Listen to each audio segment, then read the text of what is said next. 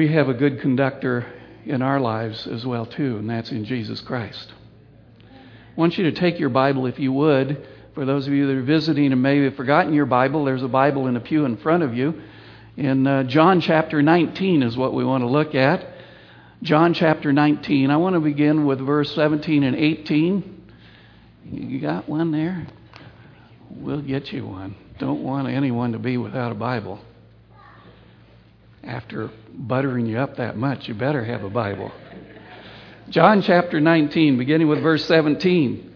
If you would look at that, please. It's talking about Jesus, and he, Jesus, bearing his cross, went out to a place called the place of the skull, which is called in Hebrew Golgotha, where they crucified him, and two others with him, one on either side, and Jesus in the center. Look at verse 30. So when Jesus had received the sour wine, he said, It is finished. And bowing his head, he gave up his spirit. The death of Jesus on the cross. What would you say? What would you tell to a person, a neighbor or a co-worker, maybe not a Christian at all, who'd come up to you and ask with all sincerity, What's the big deal about the cross? What's so great about that? How would you answer him?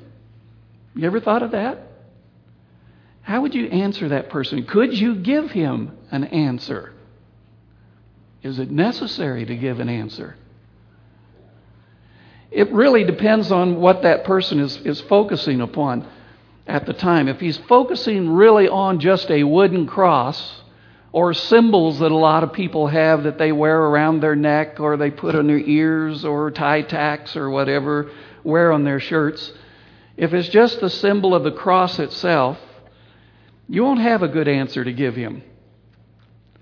And here's why. If you've ever stopped to think about just the cross itself, it was really a symbol of suffering, shame, and death. Did you know that the cross was never used in Christian churches when it first started out as a symbol for Christianity? Because it was so horrifying. In fact, it didn't really come into the Christian church until after all the Roman execution on the cross had been stopped and all the relatives of those who had someone die on the cross, they had all passed away because it was a reminder of the cruelty to them. And they would be really appalled if they were to come into the church and was to see a cross in front. I'll tell you what it would be like. What would happen if you was to go to, let's say, New York City, to a big, huge Jewish synagogue, and you wore a tie tack or an earring or a necklace with a German swastika on it? How do you think they would feel? Would they bow down? Would they say, Oh, praise the Lord? Isn't that great? Man, they'd pick you up by the neck and they would toss you out of that synagogue because it was a reminder of the pain and the suffering and the Holocaust. And maybe some of them had lived through that and they didn't want to be reminded of that. Or maybe some of them had relatives who had died in the Holocaust itself. And it would be very appalling to them if they were to see a swastika inside their synagogue. So if it's just the cross itself, really, that's a symbol of suffering and pain. It should not bring any peace to anyone. It should be appalling to you. It's not the wooden cross that brings peace. It's the understanding of why Christ was on the cross that brings peace. So let's change the question a little bit. What's the big deal about Jesus dying on the cross? That's what we need to answer for ourselves before we can share it with others. Let's go back to John, John chapter 19. beginning with verse 19. John 19 19. Now, Pilate wrote a title and put it on the cross. And the writing was Jesus of Nazareth, the King of the Jews. Then many of the Jews read this title, for the place where Jesus was crucified was near the city, and it was written in Hebrew, Greek, and Latin. Therefore, the chief priests of the Jews said to Pilate, Do not write the King of the Jews, but he said, I am the King of the Jews. Pilate answered, What I have written, I have written. Pilate, the Roman governor over the Jews, often clashed with the Jewish religious leaders. He was a hated man. They didn't like him at all. So, what he did, he used the cross to demonstrate his power over the Jews. The wording that he placed above the head of Jesus was very carefully chosen words for the inscription that was in there. It was showing to the Jewish people, I'm the one that is in control. I'm the one who is superior above you. I'm the one you should respect. But was he in control? Was he the one that deserved respect? Jesus, when he went to the cross, is actually saying that I have authority over all mankind, including Pilate. Take a look at John 19, verse 24. Verse 24. They said, therefore, among themselves, let, let us not tear it, but cast lots for it, whose it shall be, talking about the tunic. That the scripture might be fulfilled, which says, They divided my garments among them, and for my clothing they cast lots. You see, the dividing of the garments of Jesus was predicted in Psalms 22 18, way before Christ ever came to this world. Who's in control now? Pilate put it up there just fresh and said, I'm in control. Jesus had it predicted by the prophets way before it ever happened, and he's saying, I'm in control. I know exactly what's going to happen. Look at John 19, verse 28. After this, Jesus, knowing that all things were now accomplished, that the scripture might be fulfilled, said, I thirst. Notice that it says that Jesus knew that the, the scriptures would be fulfilled. Jesus knew that his body on the cross was fulfilling many Old Testament prophecies. He's the one that deserves the respect and the appreciation. This wasn't just happening out of the consequences of everyday life. This was a very careful, set out plan that took place that was predicted way before it ever happened. Look at John 19, verse 33.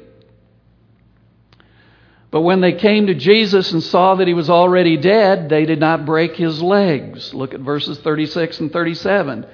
For these things were done that the scripture should be fulfilled. Not one of his bones shall be broken. And again, another scripture says, They shall look on him whom they pierced.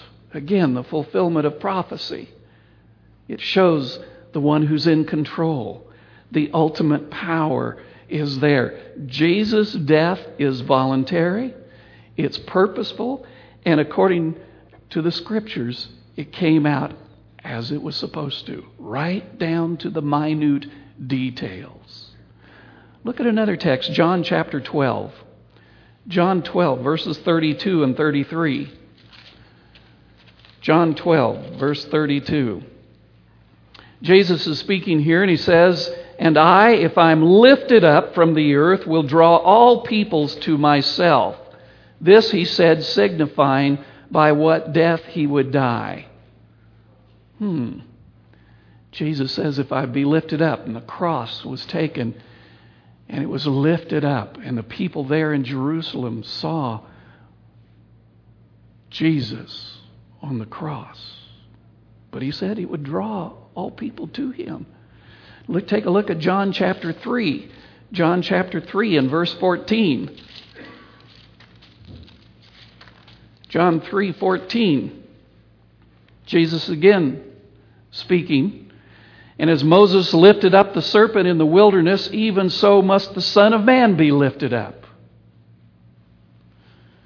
Jesus knew he was going to go to the cross. He knew what was going to happen, but he also knew that with him on the cross, that somehow, some way, all mankind would be attracted to this event. When Jesus was raised above the crowd on the cross, not only did the people around him were they drawn to look at him, but all mankind is drawn to the crucifixion in some point, some way, somehow. What does it mean to see the blood flowing out of the body of Christ on the cross? Take a look at Exodus chapter 12. Remember, the Old Testament all pointed towards Christ. Exodus chapter 12 and verse 13. Exodus 12, 13.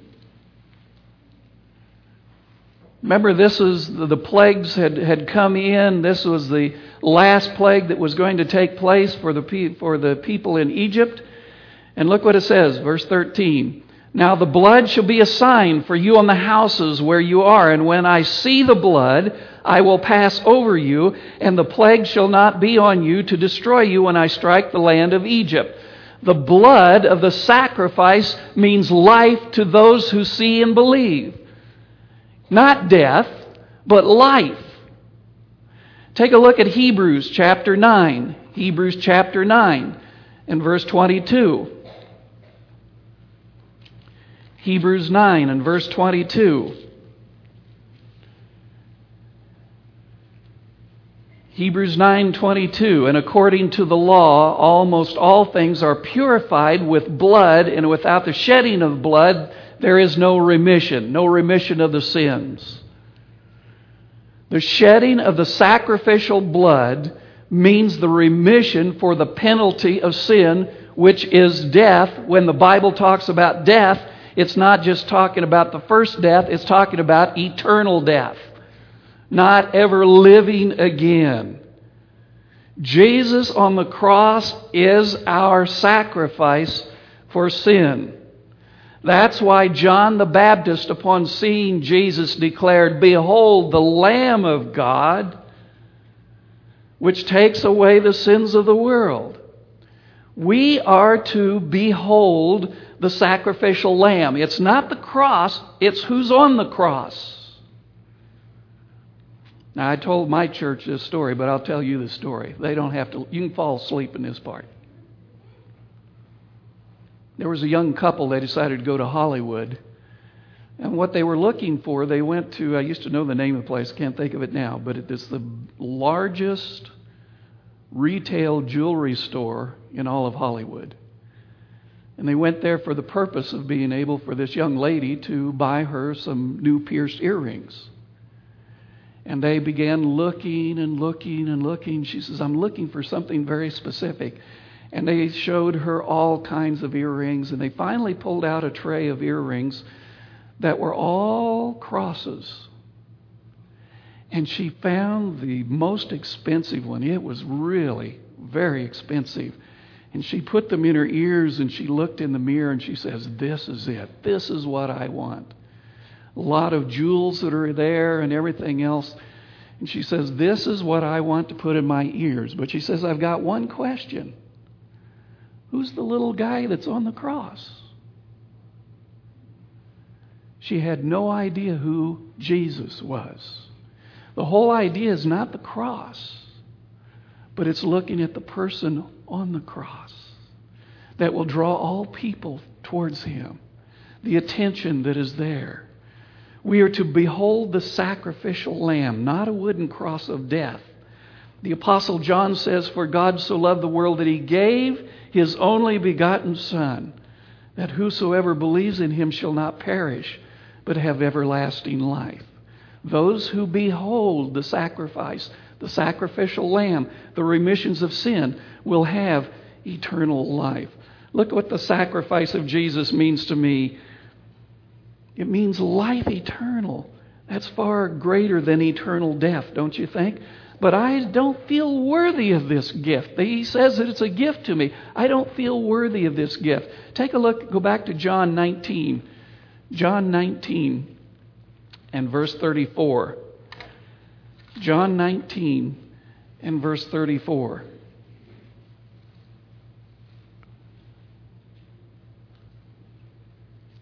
But one of the soldiers pierced his side. Remember, that's after Jesus said, It's finished, and, and he died. Pierced his side and saw that he was already dead. And immediately blood and water came out. Isn't that interesting? Blood and water.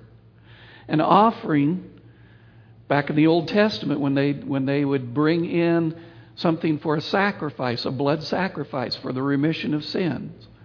For the most part, most people brought in either a bullock or a lamb and sacrificed that animal, and that blood was sprinkled on the altar. But what about the poor people? What about the people who couldn't afford a lamb, especially a bullock? What about their sins? They could bring in a sparrow and the sparrow was sacrificed. And what they would have to do, there's very little blood in the sparrow to take to the altar. They would mix the blood with water and take that and place it on the altar for the remission of sins. Brothers and sisters, you know what this is telling me?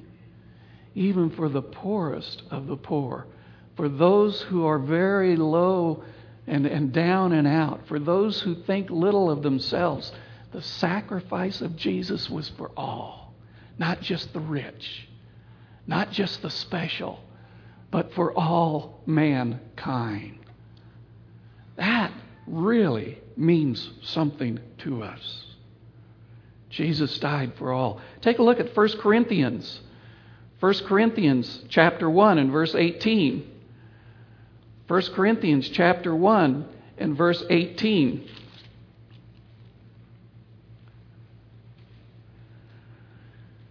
It says, For the message of the cross is foolishness to those who are perishing, but to us who are being saved, it is the power of God. To those who, who don't know the meaning of Jesus on the cross, that's why when they say, What's the big deal about the cross? Don't focus on the cross, focus on the one who sacrificed on the cross. And you need to explain to them more about Christ. But for those who don't want to listen, it is foolishness to them. But to us, it is power. It demonstrates the power of God. Just think about that power. The one hanging on the cross is Jesus. He is the revelation of the power of God. But what power? Go to John chapter 1. John chapter 1, beginning with verse 1. John 1 1. In the beginning was what? The Word was the Word, and the Word was with God, and the Word was God. He was in the beginning with God, and all things were made through him, and without him nothing was made that was made. The one hanging on the cross is the Word, is Jesus. He is the creator of the world. You want to know power? There is the power. He can take absolutely nothing and bring something into existence. And now, this most powerful being that has ever been known, this most powerful thing, this most powerful God, is hanging on the cross. Not because of circumstances, but because it was planned. It was not a mistake, it was in His plan. Why? Because the wages of sin is death. We deserve that death. But the God, the Creator, says, who knows only life, because when He creates things, He creates only life. The one who creates only life says, I am going to give to you, I'm going to demonstrate to you my great power. And so he went to the cross to begin to demonstrate his power. We know from Scripture, we know from Scripture,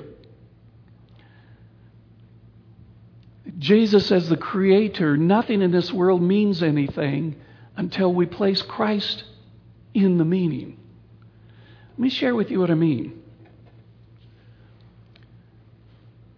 On Sunday morning, very early in the morning, women went to the grave of the creator of the universe to embalm his dead body. They knew he was dead. But when they arrived at the tomb, it was empty. At first, they were confused. But later, they remembered what he said. He said, I am the resurrection and the life. He that believes in me, though he were dead, yet shall he live. There is great power demonstrated in the resurrection of Jesus Christ. The recreation of Jesus Christ from the dead. The Creator can create something out of nothing. He can take upon Himself the sins of the world and die with a promise of life to those who believe. He can recreate life to a dead, decomposed body that has been laid to rest for countless ages. That's what the power of the cross means to me. It gives me hope. No matter what might happen in this world to me, I have hope in Jesus Christ. The law of God was fulfilled on the cross. You see, the only way that I know that I'm a sinner is by comparing my life with the law of God. And then I see I have sinned. I have fallen short of the glory of God. I need help. And so the law is broken. The least of these, when I break it, I've broken them all. God was never more faithful to his covenant than when he dealt with the wages of sin, which is death. Jesus took upon his shoulders the sins of the entire world, even though he knew no sin it was as if he was the one and only sinner. And he went to the cross to pay the penalty for sin. If the law could have been changed, humanity could have been saved without the cross. But the cross was necessary to the salvation of the human race while at the same time preserving the peace and the order of God's universe The cross doesn't, ex- doesn't condemn the law, but it uplifts the law. It uplifts the lawgiver who hung on the cross. Brothers and sisters, I don't care whether people are conscious or unconscious in death, unless that truth is tied up with the resurrected Jesus. Otherwise, it means nothing. I don't care whether Saturday is a seventh day Sabbath or not, unless Christ, the Creator, is involved in it. Otherwise, it means nothing. Who are we to worship if the Creator is not there?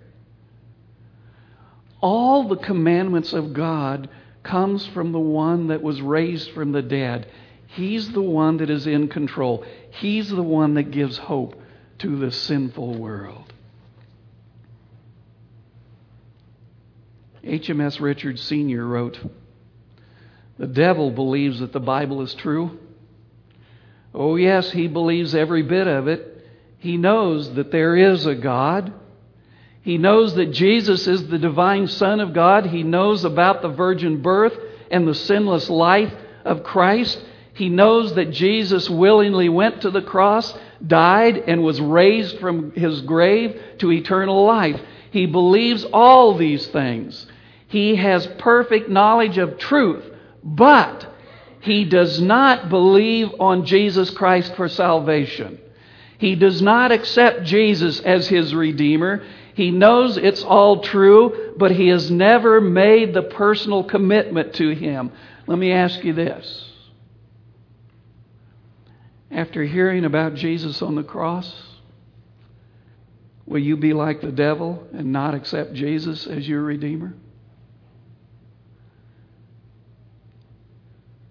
Or will you believe in the Son of God and have everlasting life?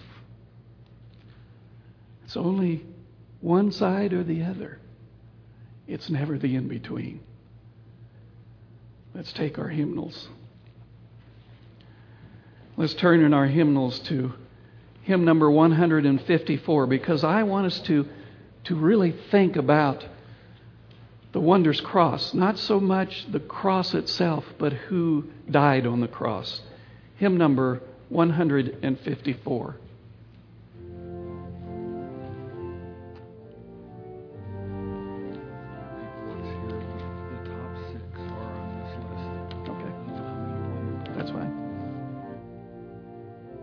Shall we stand as we sing? 154.